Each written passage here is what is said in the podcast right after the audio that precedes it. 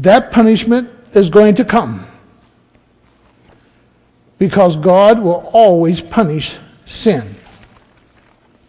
Go to Romans chapter 6, verse 12 and 13 with me.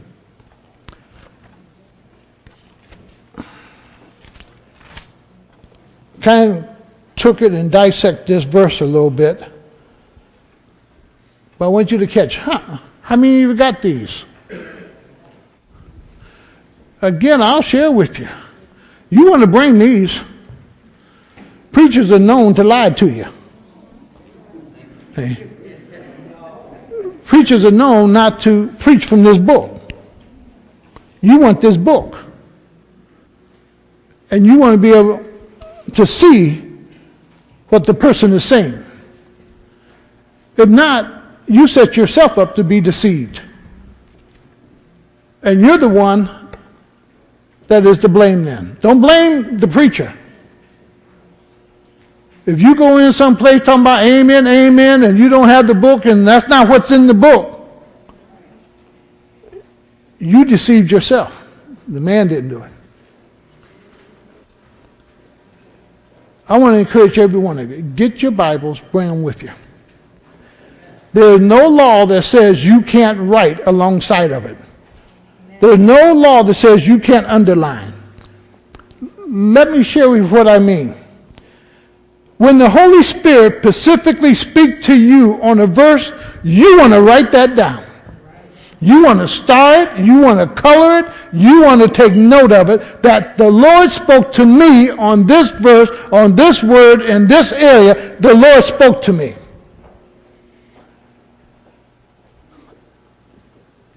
There's not a college student that I know of that goes in and listens to the professor or the teacher and don't take notes.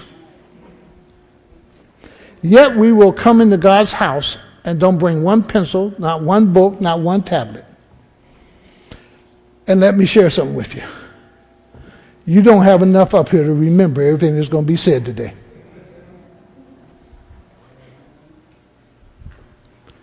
Get you a Bible, get you a pen, get you a pad. And be a student of the Word, not a hearer, but a student. A student. And study to show yourself approved, a workman rightly dividing the Word of God. You do it. And I'm going to say it to you plainly. Don't trust me. You want to make sure it's coming from the Word. Amen? Romans chapter 6, 12 and 13. Listen to what he says.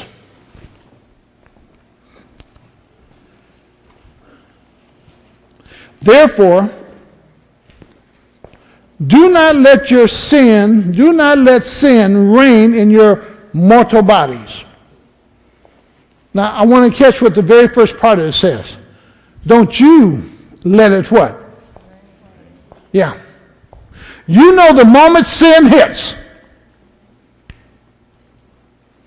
You know the moment sin begins.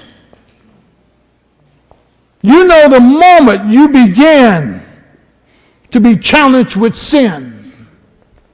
You know it. You know the very thought of that sin. You know the very feeling of that sin.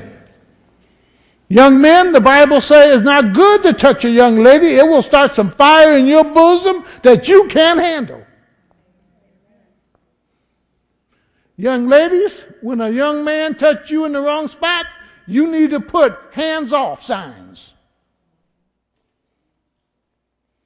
Because it's not wholesome for us, it's not good for us. And he says, don't let sin reign in your mortal body. Now, this is where we get fooled. We often think we're doing what we want to do. And in doing what we want to do, we're trying to fulfill our own desires and make our own self happy. Look what that scripture says. Do not let sin reign in your mortal body, so that you obey its evil what? You're not doing your desires, you're doing the desires of what? Of that sin. You're so caught up with it. Your emotions is caught up with it. Your thinking is caught up with it. Oh, it feels good, as James Brown used to say. Something feeling good isn't always good. Don't go by your feelings. Because what you need to know, those desires that sometimes you're trying to fulfill are not your desires, they're Satan's desires, they're sinful desires, and what you think was making you happy is going to make you very, very sad. It's going to lead you into depression. Going to lead you into areas where you think everybody's looking at you, everybody hates you, nobody likes you, nobody loves you, nobody want to be with you. All because you fell into this area of your feelings thinking you're going to fulfill the desires of your feelings when you are really fulfilling the desires of sin. The problem with you and I, what we have a problem doing, is calling something sin. You can't control sin. He goes on and he says in that verse 13 then, do not offer your parts of your body to sin. Don't offer them. You have to put them out there. Young ladies, if you dress in such a way that you put it out there, some man gonna grab it.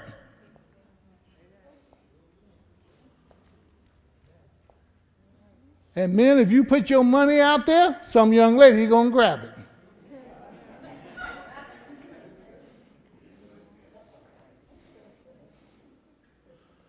And what the Lord says, don't even put it out there. Don't put it out there. He says, do not offer the parts of your body to sin as instruments of wickedness but rather offer yourself to God as those who have been bought from death to life, and offer the parts of your body to Him as instruments of righteousness. Now, what He calls you to is this a choice. You have a will. Is your will to offer your body to the things of God and righteousness, your choice, exercising your will, or your will to offer your body to that which is sinful and destructive. Your will, your choices. And he says, You have the privilege of doing that. Your choice. We're going to see that with Saul when we go back and look at Saul's life in a few moments. But he says, Don't do it. Don't let sin reign in your body. I had a little illustration up here I wanted to show you because Webster's Dictionary, it's surprising sometimes how much the dictionary agrees with the Word of God. Because the word reign there, if you follow it long enough, it goes to the word also infection. If you allow an infection to settle into your body, does it play with your emotions? Does it play with your mind, your thinking? Does it cause you to become irritable? If you allow infection to live in your body, it will destroy the body. And if you allow sin to live in you, it will destroy you, just like that infection will and it will cause you to be irritable. Sin causes you to not think rationally. Sin causes your emotions to get all involved. Sin causes you to be senseless. You're not even using just the sense that God gave you. Hey. And therefore, you need to be careful with that. Hey. He goes on a little further. I want you to go to me with Philippians.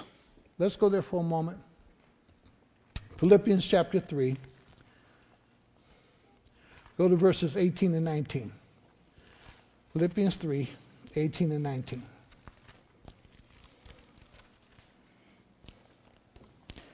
You can take this and this argument, and I'll let you be the one where you want to decide wherever you fall. You can fall on the Calvinistic side or the Arminian side with this in this little area of who these individuals are. But the thing is, is this Paul is speaking to those in the church, and they're in the church. Now, true, in the church, you have a lot of unbelievers. In the church, you're going to have people who have not accepted the Lord Jesus Christ. In the church. But in this passage, I believe Paul is talking to Christians. The difference is when he starts off earlier in this text, he's talking to the mature Christian who obeys the word and the instruction. And then he gets down to those who do not.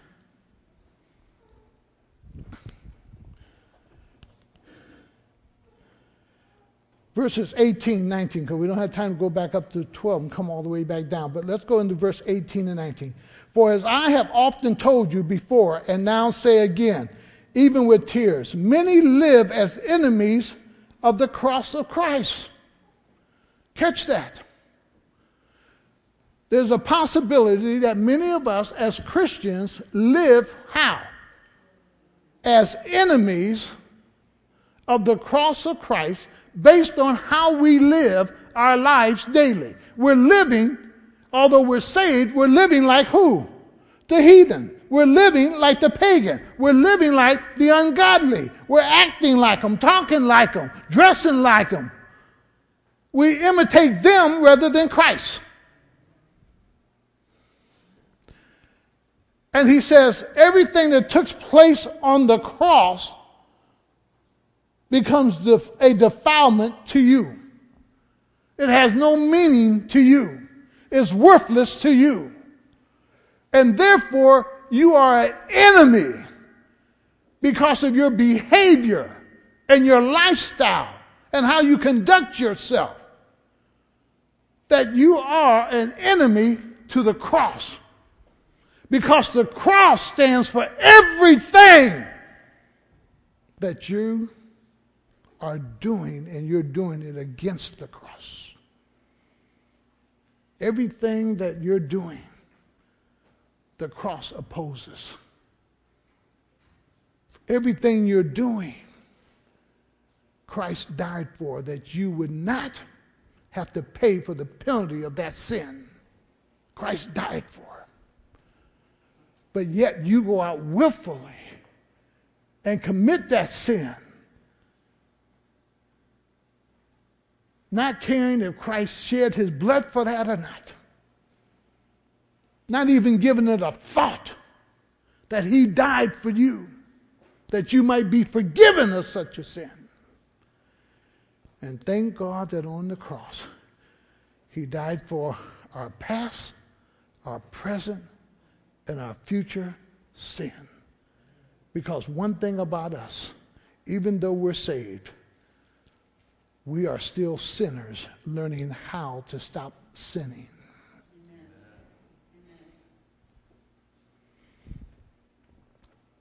And he says, they are the enemies of the cross of Christ. Now, look at verse 19 the destruction that comes. Their destiny is destruction.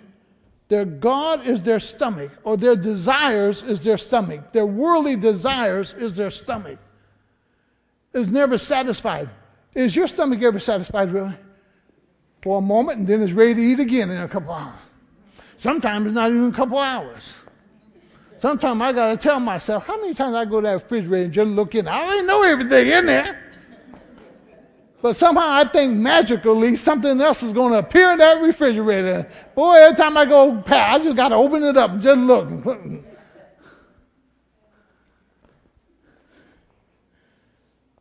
Their destiny is the destruction, their God is their stomach, and their glory is in their shame. Now, listen here. Their mind is on earthly things. Where's your mind at? How often during the day is your mind on heavenly things? How many times during the day is your mind going back through the Word of God? During how often during the day are you thinking about kingdom things, godly things, godly principles? How often are you thinking about that? Or is your mind constantly on the things of the world? Are your, is your mind so stuck on what people are doing to you rather than what God is doing for you? Catch the difference? Oftentimes, we get our minds so stuck on what people are doing to us that we don't even recognize what God is doing for us. But if my mind is on what God is doing on my behalf, I ain't worried about what the folks trying to do to me. Because God cancels all that out. And he says, My mind is on earthly things. Where's your mind at? And don't think uh, Pastor Brown don't like music. Me and Sister Brown was the other night for our exercise. Boy, we turned this to the 60 channel on 800 and 803, and we in our bedroom just dancing away to 60 music. See? See? I still got my little turnaround with her and everything, and my little dippy do and so forth, you know. But understand, that's not where my mind is at all the time. It's there sometime. Hey. It's okay. Hey. The whole thing is just where's your mind? My mind thinks about the things of the Lord. My mind thinks about the loss. My mind thinks on heavenly things of what God wants me to do next. My mind is on what God is having me to do right now. Where's your mind? Or is it just on earthly things? Now, he says that. And what we want to do is look at Saul when we get there, and we want to ask this question Where was Saul's mind? And I'll draw this analogy also.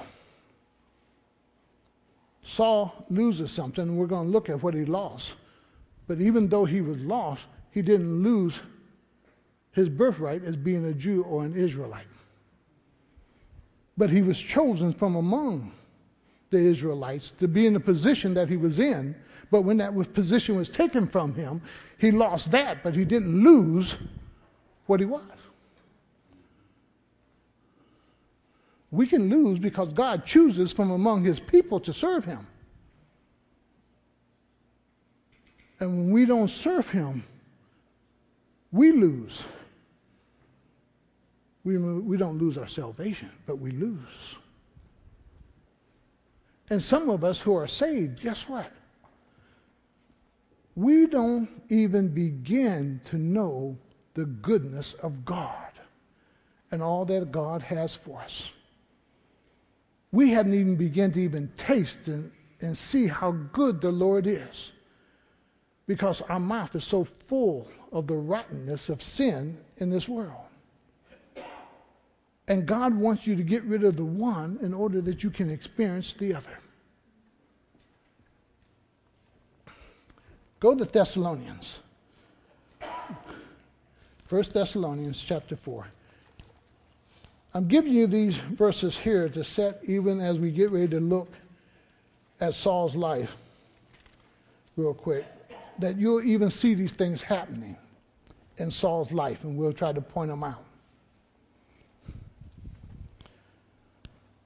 We need to understand that sin will destroy us, and especially our young people. You don't have to wait until you are 40, 50 years old to destroy your life. Satan wants to destroy your life from day one. From day one. Most of us don't really start living for the Lord until after we're 30 years old or older. But look how much time has been wasted. You know, and how much pain and hurt we've gone through. And the things we can't hardly go back and correct now the damage that's been done to us personally, not counting the damage that we've done to others because we didn't know. This whole process is something you and I have to deal with. In 1 Thessalonians 4, verses 1 through 8, God uses a word, and He uses it a couple of times and through that. And he's going to, we're going to find it used also in the life of Saul. What you and I don't like in life is this is people instructing us. Don't tell me. I got my own way of doing it. I can handle this. And body language sometimes will say, You just back off. God gives us an instruction manual for life, the Bible.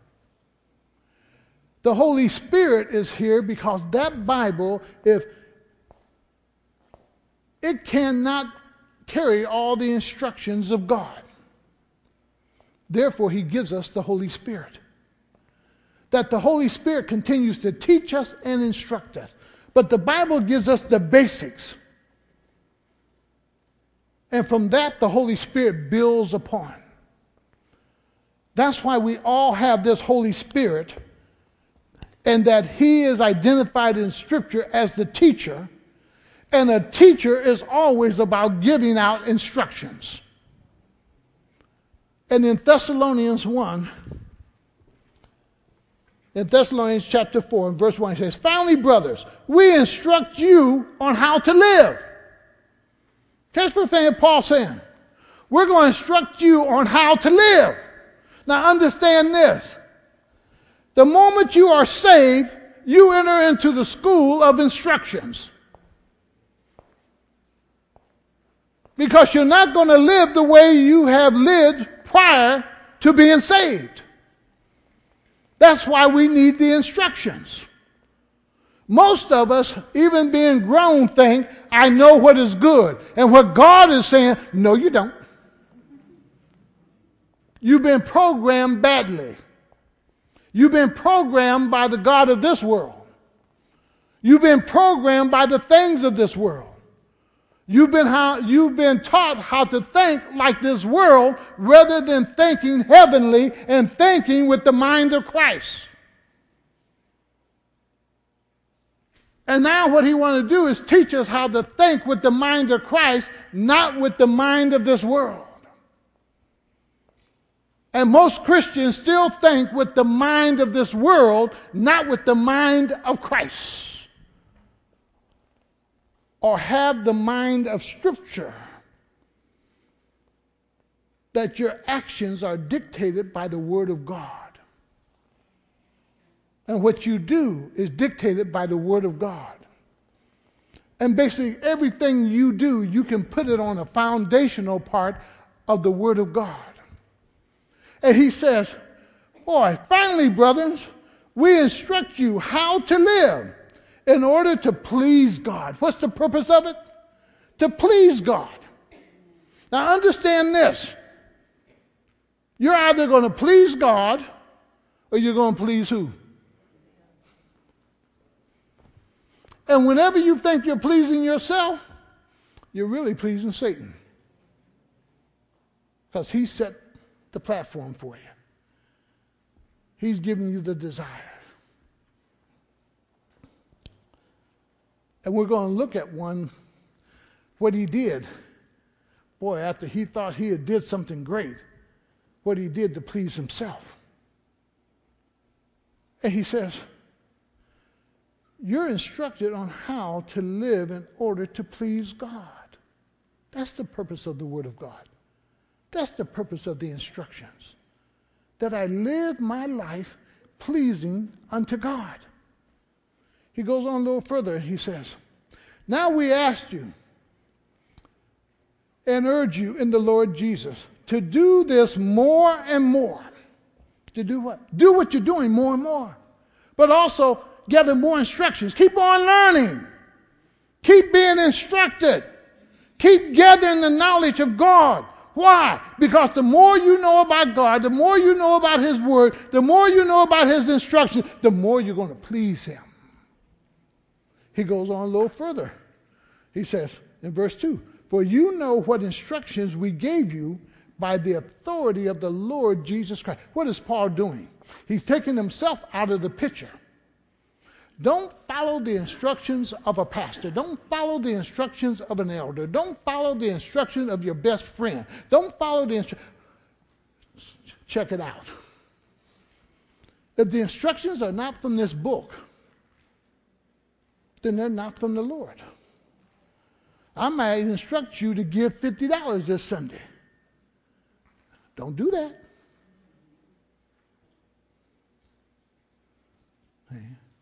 You hear from the Lord. Or you come and say, Well, Pastor Brown, show me where it says I'm supposed to give $50 this Sunday. There's nothing wrong with that. That you come and ask. Where's that instruction coming from?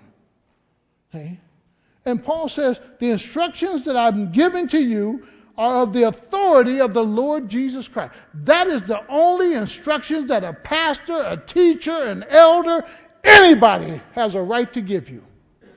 Even your parents are to raise you up in the instructions of the Lord, in the nurture of the Lord. They don't have the right to just train you up in the way that they want you to go, but in the way that God wants you to go. He goes a little further. He says in verse 3 It is God's will that you should be sanctified, that you should be that you should avoid sexual immorality, that each of you should learn to control your own body. And that is a learning process in a way that is holy and honorable, not in passionate lust like the heathens who do not know God and that in that manner, not know God, and in that manner, no one should wrong his brother or take advantage of him. The Lord will punish, and this is where we all fall short. The church has an obligation to punish when sin takes place, especially obvious sin. But look what it says the Lord will punish men for all such sins. The Lord's going to do it. The Lord's not going to wink. The Lord's not going to turn his head. The Lord's not going to be blinded. The Lord's going to see it and the Lord's going to act. Don't be fearful of what men will do to you. Be fearful of what God will do. And he says, The Lord will punish men for all such sin, as we have already told you and warned you. For God did not call us to be impure, but to live holy lives. Therefore, he who rejects this instructions does not reject man, but God. Catch that. You're not rejecting a pastor's word. You're not rejecting an elder or a, deacon or a deaconess, someone who's trying to instruct you in the things of the Lord. No, you're rejecting God. And you need to be mindful of that who you are rejecting. You need to be mindful of that. Hey. Because it is not man's instructions that are being given. Now, turn me to 1 Samuel chapter 10 with all that information we have up front now. Go to 1 Samuel. We're going to look at Saul. We, we can't just go way, so we're going to move through Saul pretty rapidly. But the thing I want to see is this is some of those principles that we just talked about, are they true? You need to understand this. Sin will affect you physically and emotionally. Sin will affect you physically and emotionally. Sin will affect your body and sin will affect how you think. Sin causes us to cry. Sin causes us to feel remorse. That does not mean that I'm repentful, but remorse because I got caught. Sin will cause me to lose an emotional detachment to people who really care about me and love me and follow those who don't really care deeply or love me as deeply as those that I'm turning from. That's the emotional. And we need to understand that.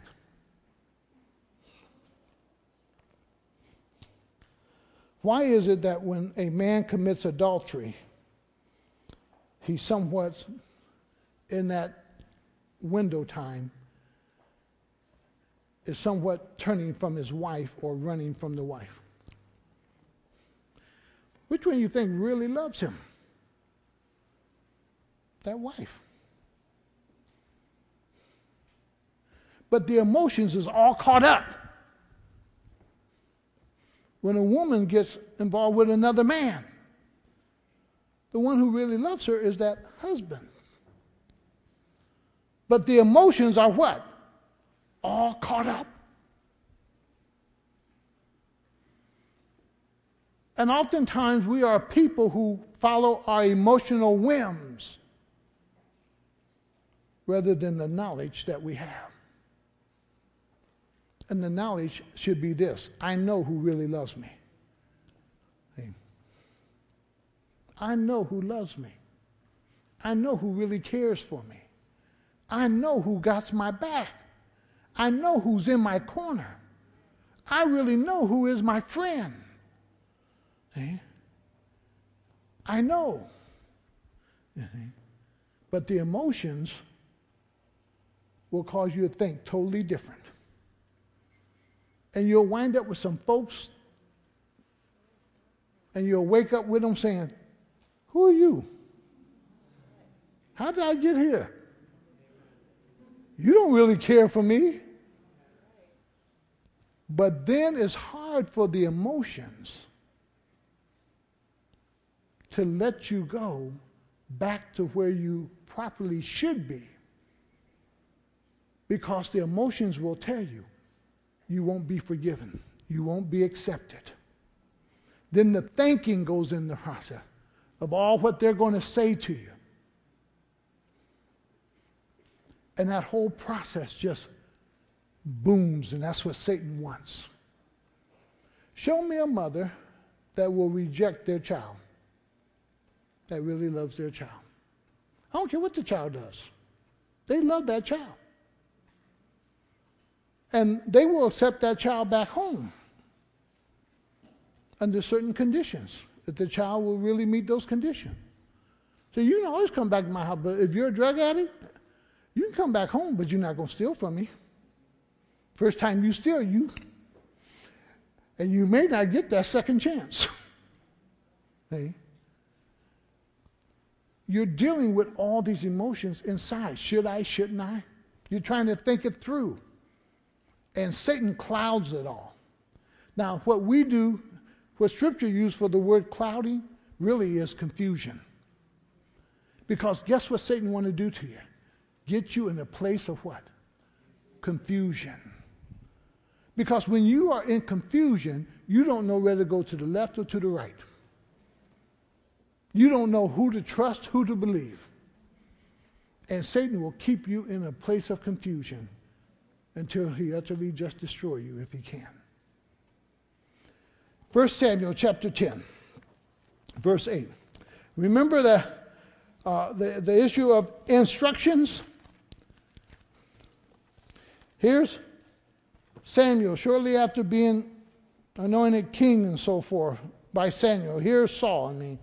And, and the whole thing, he's given these instructions also. And uh, he's going to go against the Philistines and so forth. But in 10:8, I want you to hear what is being said. He says, "Go down ahead to Gilgal." And Samuel's giving him these instructions. I will surely come down to you to sacrifice burnt offering and fellowship offering. But you must wait seven days. You must wait seven days until I come to you and tell you what you are to do. Now, now Saul, here's the instructions. Now, now, now, now, don't give your body over to sin. Don't allow sin to reign in your body. uh, be willing to be an instrument of righteousness. Here's the instructions, Saul. The instructions, if you follow the instructions, they'll please God. Here's the instructions don't be an enemy to God. You're an Israelite, you're saved. Don't be an enemy to God. Just follow the instructions. Here's the instructions go down to Gilgal and wait seven days. I'll be there. I'll be there. I'll be there. Go over to chapter 13.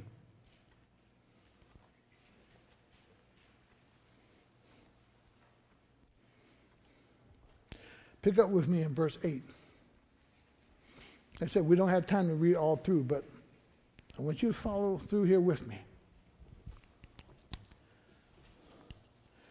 Start in verse 7 because you, you're going to catch up, you're going to catch the emotions of Saul and so forth. Some Hebrews even crossed the Jordan in the land of Gad and Gilead. And Saul remained at Gilgal, and all the troops with him were quaking with fear. What is Saul seeing? Saul is seeing his army what? Fearful. We can't do this. They're quaking.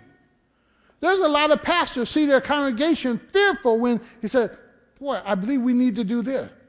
Oh, no, we're too small. We ain't got enough money. We can't do this. We, they get fearful and quaking. The issue is this what's the instructions?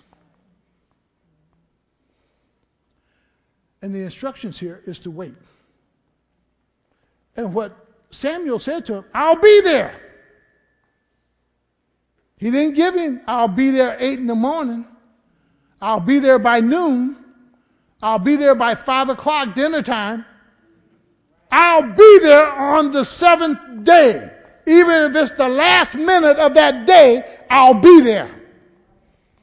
And you are to wait for me. You are to wait for me. Now, hard headed folks will cause themselves a lot of pain when I was working at Chrysler, one car was down and I was waiting for a ride. And, and, and, and, this person was supposed to pick me up right after the shift. And I waited about 15 minutes. And I walked from Twinsburg to Wooster Avenue. Now, who did I really hurt? The person who was going to pick me up, or I hurt me? And all the way while I'm walking, I'm a steaming. Lord was nowhere in sight.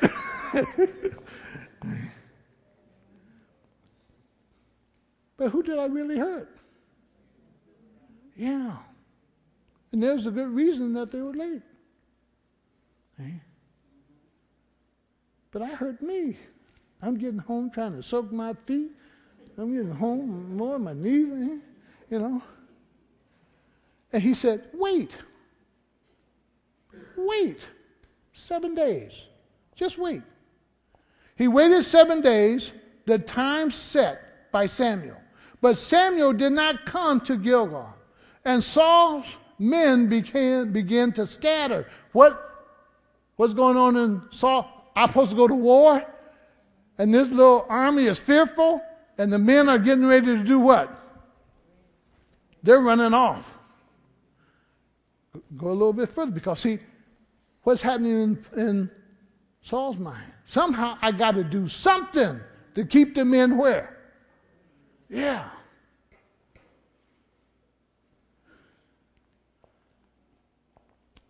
The men begin to scatter. So in verse 9, so he said, Bring me the burnt offering and the fellowship offering. And Saul offered up the burnt offering. Did he do wrong? His assumption was if I go ahead and seek the favor of God, the men will do what? Yes. But in Deuteronomy, it speaks about the only one who can do these offerings is who? the priest. And Samuel said, Wait, I'll be there. And the seventh day had not yet ended. But what I do, I put my eyes on who? Rather than keeping my eyes on the instructions that God has given to me. And he see his men fearful. He see them leaving. So he's going to act. Never act out of your emotions or your fears.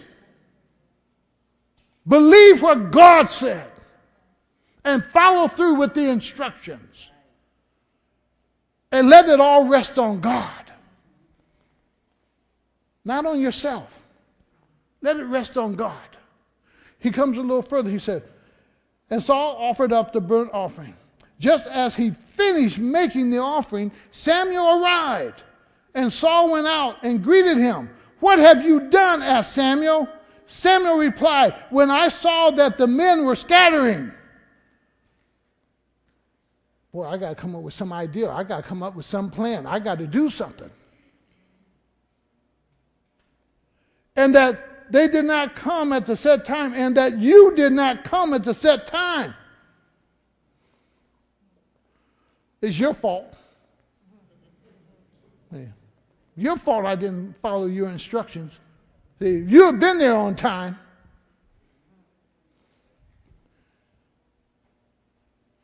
And that the Philistines were assembling. Oh boy, I'm looking at what the Philistines are doing. I'm looking at what my men are doing. I'm looking at what's going to take place. And all this fear begins to take place, and all my emotions begin. And Michmash, in verse 12, I thought now the Philistines will come down against me at Gilgal, and I have not sought the Lord's favor, so I felt compelled.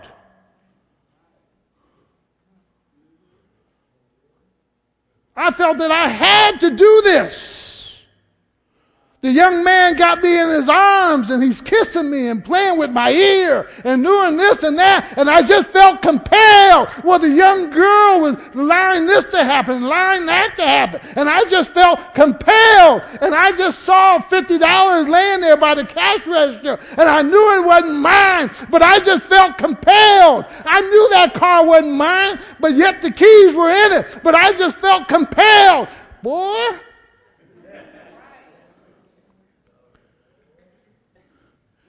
And believe this Satan will give you a sense of being compelled to do something that is wrong.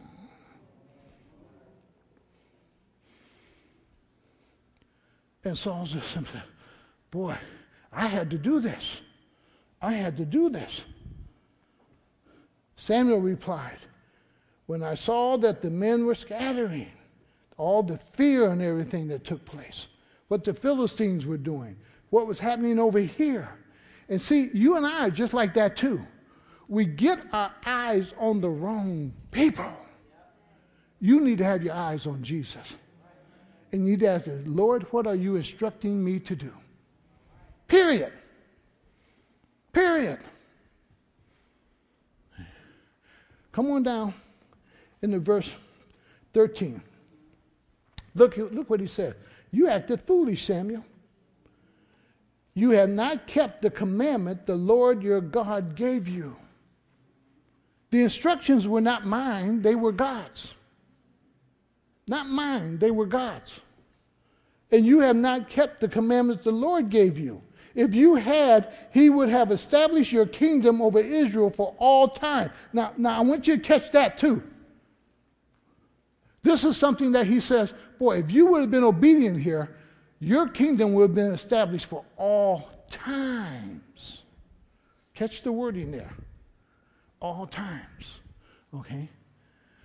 So he loses that privilege. He didn't lose the kingship here. It didn't say that you, you're losing your kingship, but you're losing the establishment of your kingdom for all times. Hold to that thought. Okay? And that's what he lost. Now, oftentimes we don't see as instructions as something being very important that we need to do. God gives instructions that we need to follow. Now, over in chapter 15, guess what? He gets some new instructions. This time, not against the Philistines, against the Amalekites. I want you to see a habit that forms. Because sometimes you get away with something the first time and punishment don't come right now, you go do it again. And you go do it again. See? In 15:1, Samuel said to Saul, I am the one the Lord sent to anoint you, king over the people of Israel. But in all that, he's going to go against the Amalekites. When you get into verse 3, he gets his instructions. Here are the instructions. Now, go attack the Amalekites and totally destroy everything that belongs to them. Do not spare them. Put to death men, women, children, infants, cattle, sheep, camels, donkeys. Kill everything. Kill it all. Remember, God is giving the instructions again now. Only thing he has to do is just go do it. He summons his men. They attack. And they destroy everybody but the king. So when you get in verse 7, it says, Then Saul attacked the Amalekites all the way from Havilah to Shur, to east of Egypt. And he took Agag, king of the Amalekites, alive. What is he supposed to do with that king? Yeah. But he gives him life. One. Let's go a little bit further. And all his people he totally destroyed with the sword. But Saul and the army spared Agag and the best of the sheep and the cattle and the fat calves and the lambs and everything that was good. What was the instructions? Yeah. See, when man began to put his reasoning, his reasoning into something, and that which makes sense to man, the Bible and God's instructions is never sensible to man. It goes against our sensibility of our mind thing. Or what would be sensible. God, you're going to waste all these good sheep? Them some good lamb chops here, Lord. You know? Lord, you're going to slaughter all these cattle? You're going to get rid of all this? That didn't make sense to them.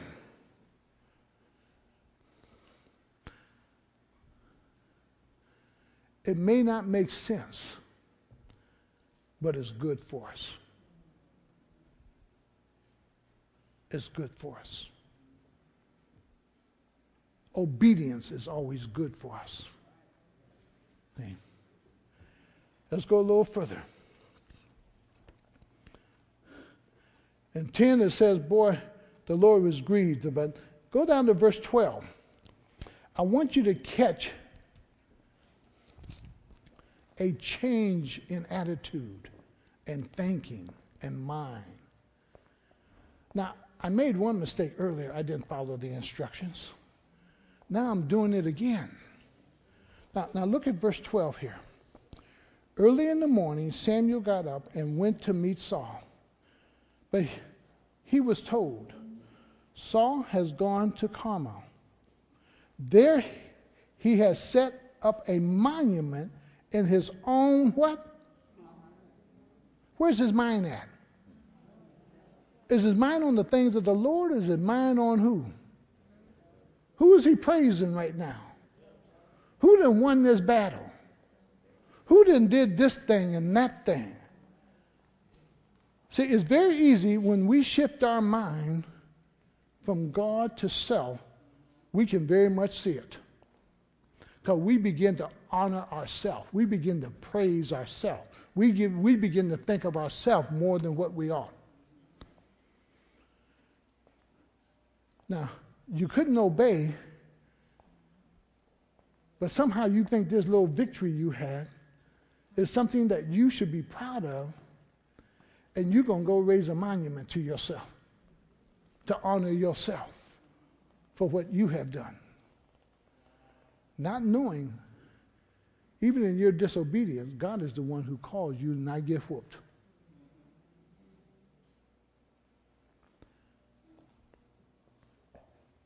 But look where the mind is at. Remember what the scripture said in Philippians? Mind on earthly what? Only thing he had to remember is this that little statue or whatever he put up as a monument to himself, God gonna destroy it anyhow. Everything you think you've built for yourself, every honor you think you've received for yourself, every citation, everything you think that you have hanging on your wall, praising you, guess what? God gonna burn it up. You can't take it to heaven showing it to God. Look at this trophy I got. Look at this plat I got. Look at this recognition. God, that, that don't mean nothing to God. But it's your obedience. It's your obedience. Is your obedience. Now, Saul then does something else. When you come down into verse 15 with me, because Samuel comes on the scene. And When Samuel reached him, Saul said in verse 13, The Lord bless you. I have carried out the Lord's instruction. No, I haven't. Samuel hears the, the sheep, the cattle, and when he gets in 15, he said, Saul answered, The soldiers brought men from the Amalekites. They spared the best of the sheep. Why? Because Saul said, What is this I'm hearing in my ear? So again, he now he puts the blame on who? The soldiers. This is a good point to stop and talk about leadership for a moment. Leadership cannot respond to the soldiers or those who are following them. They have to follow God. Then God has to deal with everybody else. If Saul would have told his men, kill those sheep, kill those cattle, or kill me, God would have stepped in, I believe. Because now he would have been following the instructions of whom? Of God. And God will always defend those who obey him. God will always protect those who obey him. God will always lift those up who obey him. Now, now just come just a little bit further with me. Give me about 10 more minutes here. And he, and he simply says, boy, in that 15, the soldiers did it. Now, when you get to verse 16, look what Samuel tells Saul very quickly Stop! Have you begin to listen to somebody's excuses and blame game and lying and everything else, you just swells up in, in you. Stop! And sometimes you let, stop your lying, stop your blaming, stop this, stop! And that's what Samuel, stop! Because the bottom line is this you did not follow the instructions. No matter what all your excuses are. Hey, yeah, they saved them for the devotion of God. Yeah, they saved them because they were going to sacrifice them to God. Well, follow this thought for a moment. If I have three sheep at home and I'm supposed to kill all these, but I get some of these, I'm going to sacrifice those and I don't have to sacrifice what? My own. Boy, I'm going to sacrifice them, but boy, the offsprings of those sheep and those cattle, I'm going to sacrifice that one, but there's any babies come in between. He didn't talk about them. I'll keep them and sacrifice the other. Men always have another alternative motive other than just following the word of God and the instructions of God.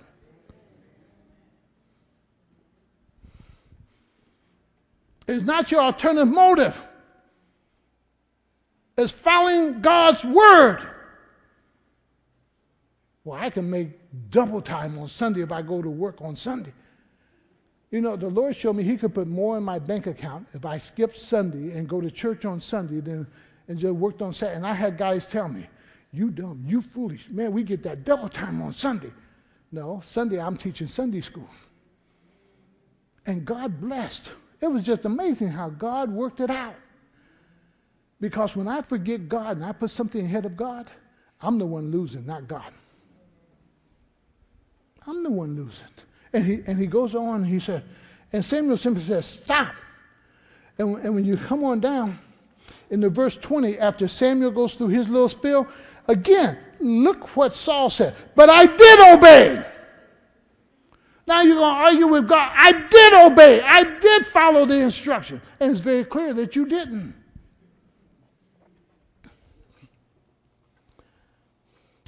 Listen how Saul sums, sums, sums this up.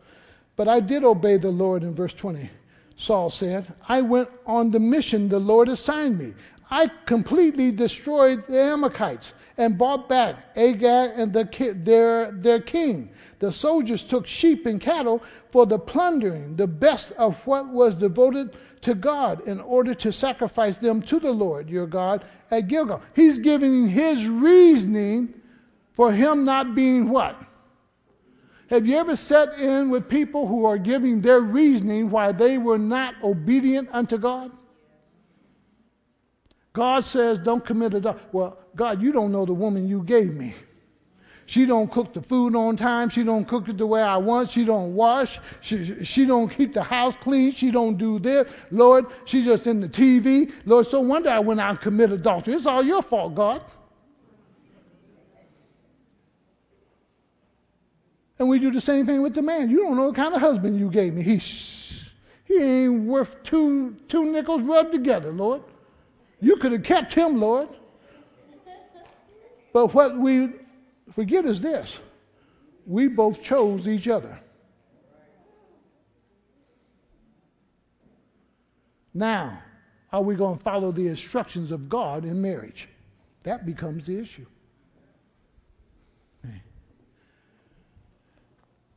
He goes on, and then Samuel comes up with this little phrase that we all well know when we get to verse 22. But Samuel replied, Does the Lord delight in burnt offering and sacrifice as much as in obeying the voice of the Lord? To obey is better than sacrifice, and to heed is better than the fat of rams. And he talks about that. What's important is obedience. I hear people all the Lord delights in his praises. Yes, he does, but it's not his praise, it's your, it's your obedience. A lot of people want to praise God, but not obedient to God. And what God desires is your obedience. Because if you're obedient, everything else will follow, even your praises. But you go around praising God and you're not obedient to God, don't think that God is pleased with you. You can raise up what you call holy hands, but you know whether or not you've been what?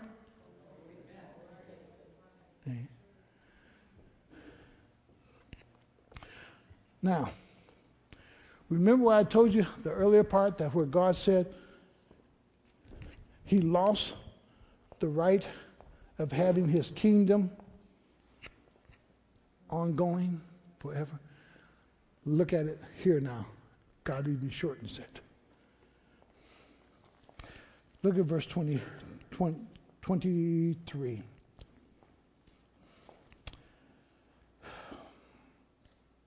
For rebellion is like the sin of divination or witchcraft, and arrogance like evil or idolatry. Because you have rejected the word of the Lord, he has rejected you as what? Yeah.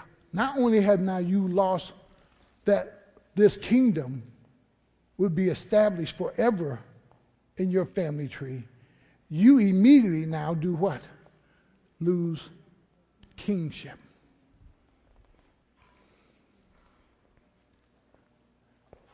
And what people don't see sometimes is what they're losing. Some of us sin and we've lost something that will be in effect 20 years from now. And then sometimes the sin takes effect right when? The punishment takes effect right now.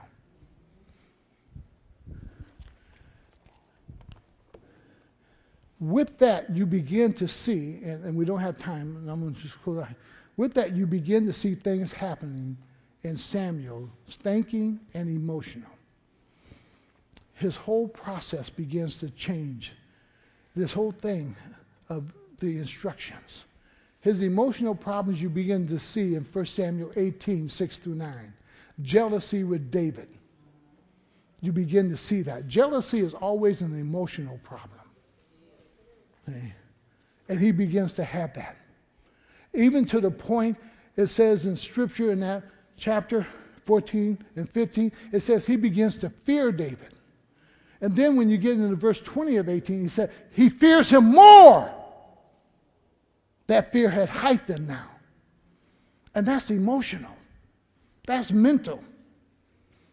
You try to be around somebody that you fear and see what your emotions, what takes place, and what it does to you.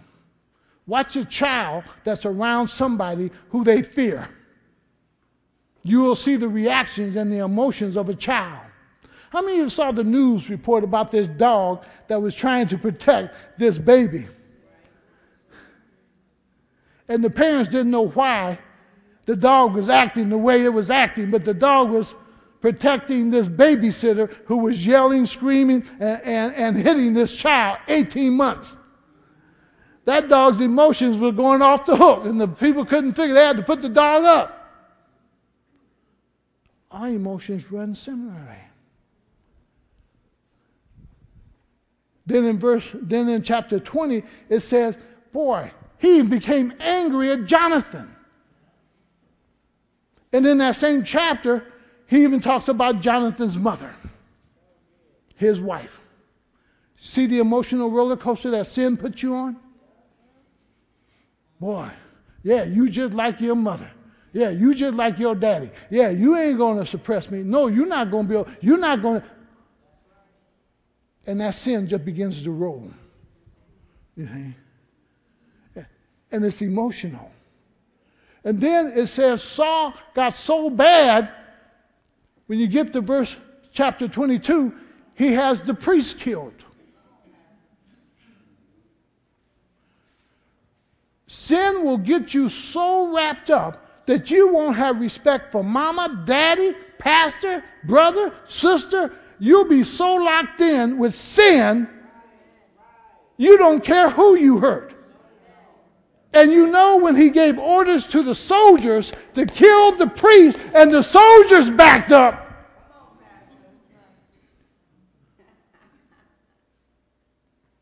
But look at the emotional and the thinking, because sin deals with your thinking. In his right mind, he would have never touched the priest. But he orders them to be killed the soldiers back up and another person does it. Then in 28, Saul no longer calls on the Lord, he calls on a witch. he calls on a medium. Now his mind really gone, isn't it?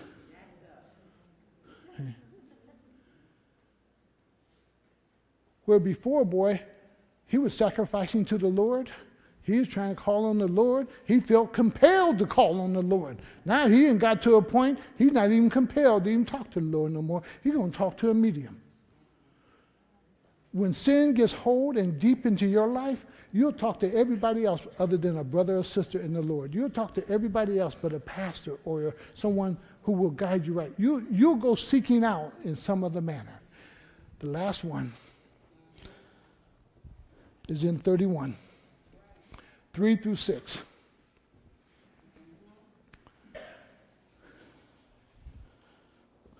His sin cost the life of his son, Jonathan, and his two other sons,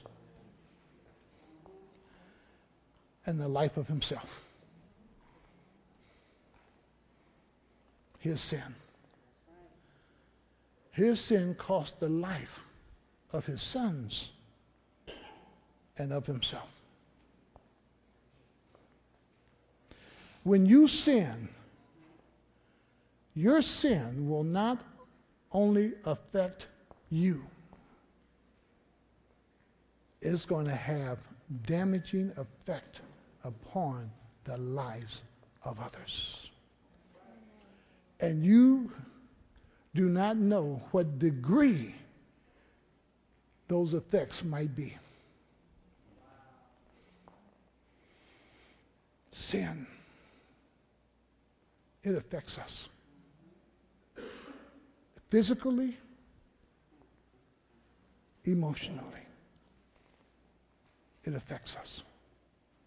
It brings on depression. It brings out stress. Sin.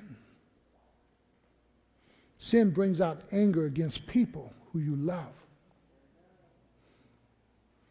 Sin will tear down relationships that took years to build.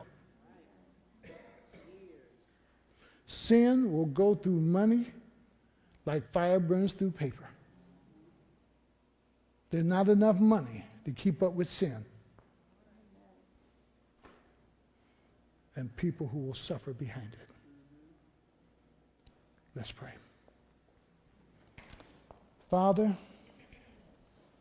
we're so thankful that, Lord, you warn us about sin, but may we have an ear to hear. For, Lord, you have given us instructions on how to please you, how to live before you.